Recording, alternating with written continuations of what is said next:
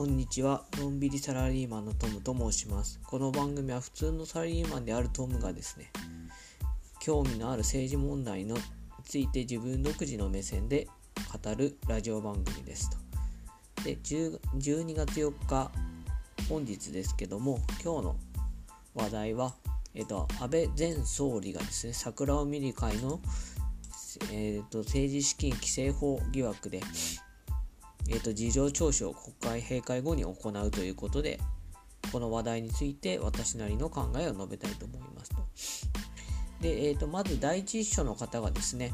えーと、事情聴取をして略式起訴を今、えー、と特捜部の方で今検討しているということなんですけども、それに基づいて、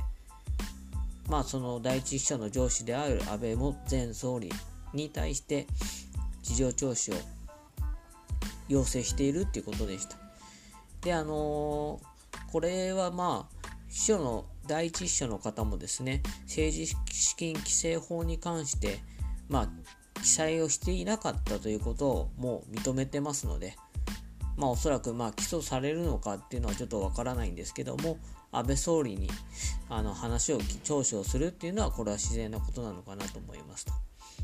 で、えっ、ー、と、まあ、ちょっとここで気になるのは、えっ、ー、と、略式起訴をですね、第一秘書の方が認めたっていう風になってるんですけども、そうなってくると、今までやってきた国会の答弁っていうのは何だったのかっていうところが、ちょっと疑問かなと。嘘をついてたのかなということになりますと。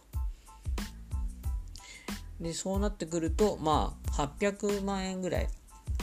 安倍氏側の方で補填してたと。でちゃんと調べてみると4000万台ぐらいこう補填していたということになるかなと思いますと。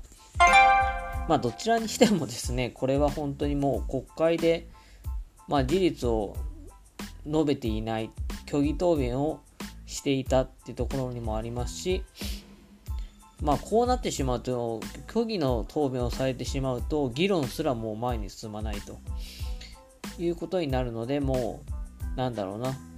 今だけ、金だけっていう感じの政治家なのかなという感じがしますと。で、結局自民党が圧倒的に、こう、今まで選挙で勝ってきましたけど、やっぱり買収行為っていうのが、されていたのかなということを推定せざるを得ない内容であると思いますと。で、さらに言うと、支持者の側もですね、安倍さんを支持していたっていうのは、こういったこう、安倍さんからのこう、賄賂というんですかね。そういうところがあるから、まあ応援していったのかなというところも私は感じていますと。まあそれをね、あのー、ノーと言えない支持者も私は問題なのかなと思いますと。あとはまあ官僚にしてもですね、そのあの自民党の議員にしても、ことのこのことに関してちゃんと誠実に対応しろと一言も言えない自民党議員も情けないのかなと個人的には感じていますと。で、なんだろうな、ダメなものはダメと言えない自民党というか、安倍総理も、まあ、結局は投票をお金で買っていたということがだんだん事実になりつつあるのかなと思います。で、結局は、あの、これ、起訴されたりとかっていうところはあるかはわからないんですけども、まあ、秘書の方は起訴されて罰金刑以上になると、あの、安倍さんの議員の資格もなくなってしまうので、まあちょっとそこは見とかないといけないと思うんですけど、これがあったから、まあ、すぐに逮捕ということはないんでしょうけども、逮捕されないから問題ではなくて、そういうことを、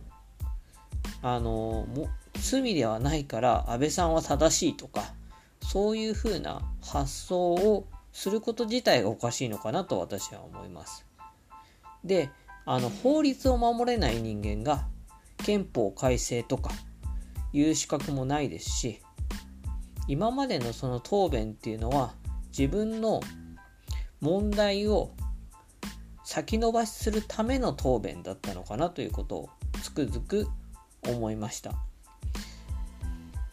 共謀罪もしかり派遣法改正もしかり憲法改正もしかりですね。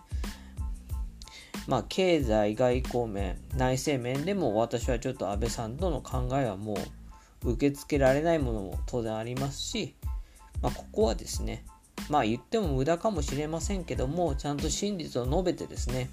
人としてちゃんと間違っていたら罪をちゃんと認めてですねあの最後の人生を生きている罪を認めてちゃんと罰を受け入れてですね誠実に対応してほしいなというところを感じました。本当にもうあの今まで最高最長い期間ね日本の総理大臣をやっていましたけどまあ本当にもう私は本当に史上最低な内閣だなっていうことは思っています。あのなのでもうちょっとね本当にただ罪を認めないで逃げるじゃなくてちゃんと誠実に向き合ってほしいなっていうことを思います。今日は以上です。ももしよろしければですね、こちら、えっ、ー、と、毎日配信しますので、えっ、ー、と、参考になると思ったらですね、番組のフォローの方お願いいたします。